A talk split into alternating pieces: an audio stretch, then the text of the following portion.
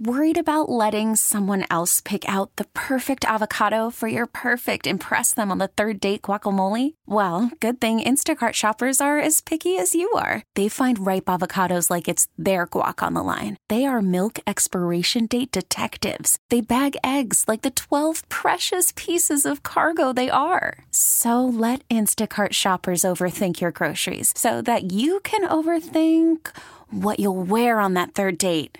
Download the Instacart app to get free delivery on your first three orders while supplies last. Minimum $10 per order, additional term supply. Our pal is Ira Winderman from the Sun Sentinel. He joins us in the fourth hour of the show every Tuesday. So, Ira, man, are, are you at the game tonight or are you observing Yom Kippur? What's the setup? Well, since my mom's probably not listening right now, I'm going to be at the game, but uh, let's keep that between you and me and the people who read the paper tomorrow. Yeah, that's a tough spot. You know, are you doing? Are you fasting while you'll be at the arena?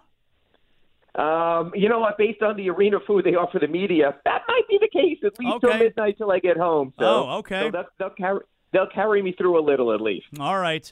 So, first things first here, uh, James Johnson, where do we stand right now?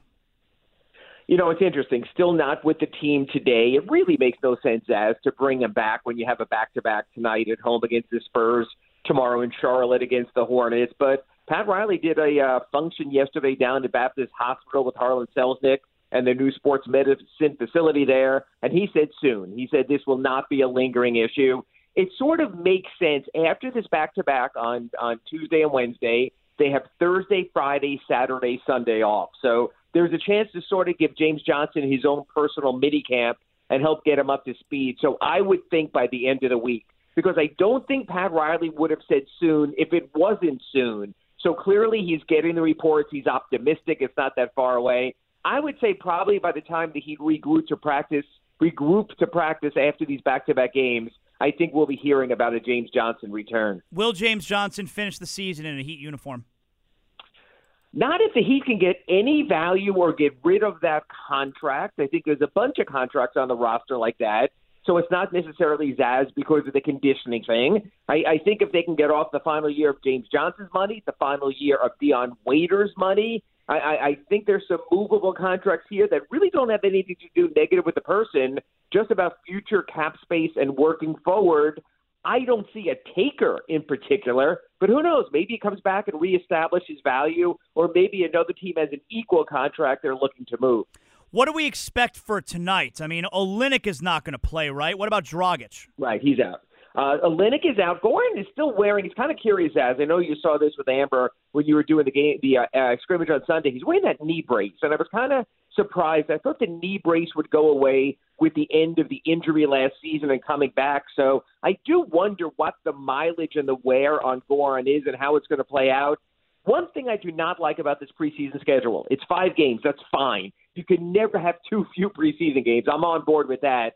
I don't like the fact there's two back to backs. This week it's tonight against the Spurs, tomorrow in Charlotte. Next week it's a game in Orlando, followed by a home game against the Rockets. So I think what Erik does is he picks one of each of these games and plays his core players. So it will be interesting tonight to see if Justin well, that has to be tonight start. then. You got to do that in front of the home crowd Yes, then. Home game, yes. Yes, so what I'm trying to say is I think tonight, real game, tomorrow in Charlotte, eh, you're not going to miss anything. Next week in Orlando, probably rest the starters, bring the regulars back against Houston. I think he will be able to use the get out of jail card early, Erik Spoelstra, because without James Johnson and Kelly Olynyk, rather than start the debate of, ooh, Justice is starting a Gore, it's not, I think he can start them both. He can start Justice Winslow at power forward, still use Jimmy at the three, Dion at the two, and Goran at the one. And if I know Erik, he doesn't want controversy where there doesn't have to be. So I think in this first set of exhibitions, I would think or see it's possible that both Goran and Justice start tonight and neither play tomorrow. And it sort of keeps this thing up as who's going to start at point guard, who's going to be the primary ball handler. Look, the the coach is going to tell you that it, it's an open competition of sorts as far as starting jobs and that kind of deal. But how much do we really believe that the play in the preseason is going to determine starting jobs? I don't think so. We would, I mean, I mean, how unfair is that to a guy of Goran's All-Star pedigree and lineage and lineage in the in the league to say, hey, because of three probably maximum appearances we no longer believe that. Now, here's the difference: as they practice just about every day. So Erik Spoelstra is getting two hour, two hour size samples, sometimes two a days. Last week at Keiser University in West Palm, so he's seeing more than us. I like what he said after the game, after the scrimmage the other day. He said this is not necessarily about starting the best five, playing the best five. This is saying what groups work together. Who knows? Maybe he finds out that that that Goran works better with Tyler Herro as an inexperienced player and plays them on the second unit. Maybe Dion Waiters isn't in the first unit, and we get back to that 7-11 backcourt coming off the bench. So I think you're going to see more groupings and pairings than necessarily Erik Spoelstra saying these are my best five, these are my next best five. I do think in these exhibition games, seeing a little bit of the chemistry will help all of us decide who plays well together and who doesn't. Do you do you foresee a, a, a, lot? Now you said you wouldn't be surprised if you see Dragic and Winslow in the starting group together here. Does that mean that you think that Winslow would essentially be pegged in as the four? I, as, as the point four, as, as the as the point forward at the four at the moment. One, it's preseason. You don't go into games and going, oh, but what about this matchup tonight with San Antonio? If they go big with Davis Davis Bertans, well, actually he was moved, but if they go big with what with LaMarcus Aldridge at the four instead of five, I don't think you worry about that in the preseason. And I got to tell you, Goran is very good off the ball, and Goran yep. still is one of the premier shooters on this team. I would not mind at all to see Goran on the court as a shooter, number one, and number two, as a one man fast break. In other words, you see how Goran plays. He does those one on three, one on two drives. So maybe what they're going to have is I know this sounds weird, weird. I think that, that Goran Dragic might be their transition point guard, and Justice Winslow might be their half court point guard. I think that's a way of working through it also. I saw on the Sun Sentinel just about an hour ago, you posted some of the new uh, measurements that the NBA is forcing teams to be honest now yeah, as far as the height. Ridiculous. Do, do, did we have anything funny come of that?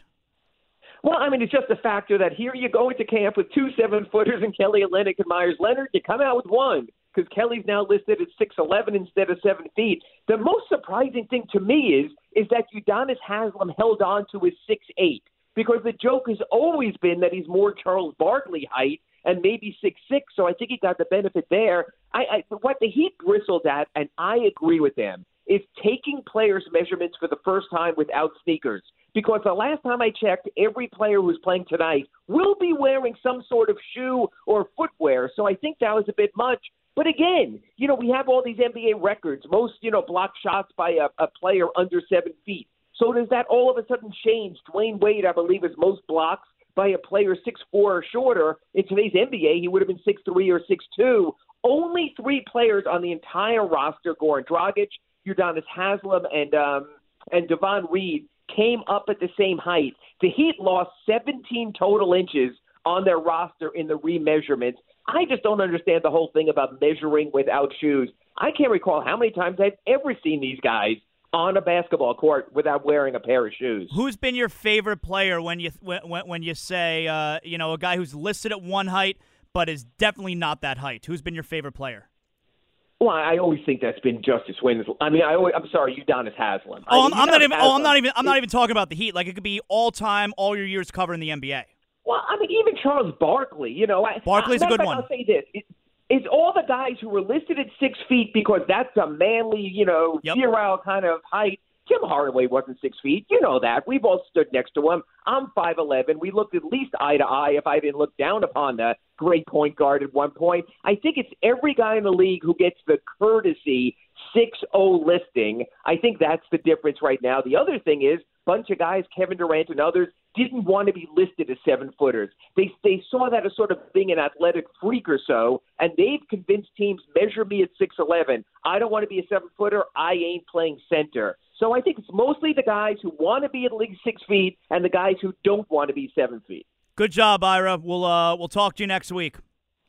All right, don't tell my mom where I'm going to be tonight. Thanks, Zaz. Thanks, right, guys. There you go. That's Ira Winderman right there, Sun Sentinel. This episode is brought to you by Progressive Insurance. Whether you love true crime or comedy, celebrity interviews or news, you call the shots on what's in your podcast queue. And guess what? Now you can call them on your auto insurance too with the Name Your Price tool from Progressive. It works just the way it sounds You tell Progressive how much you want to pay for car insurance, and they'll show you coverage options that fit your budget. Get your quote today at progressive.com to join the over 28 million drivers who trust Progressive. Progressive Casualty Insurance Company and Affiliates. Price and coverage match limited by state law.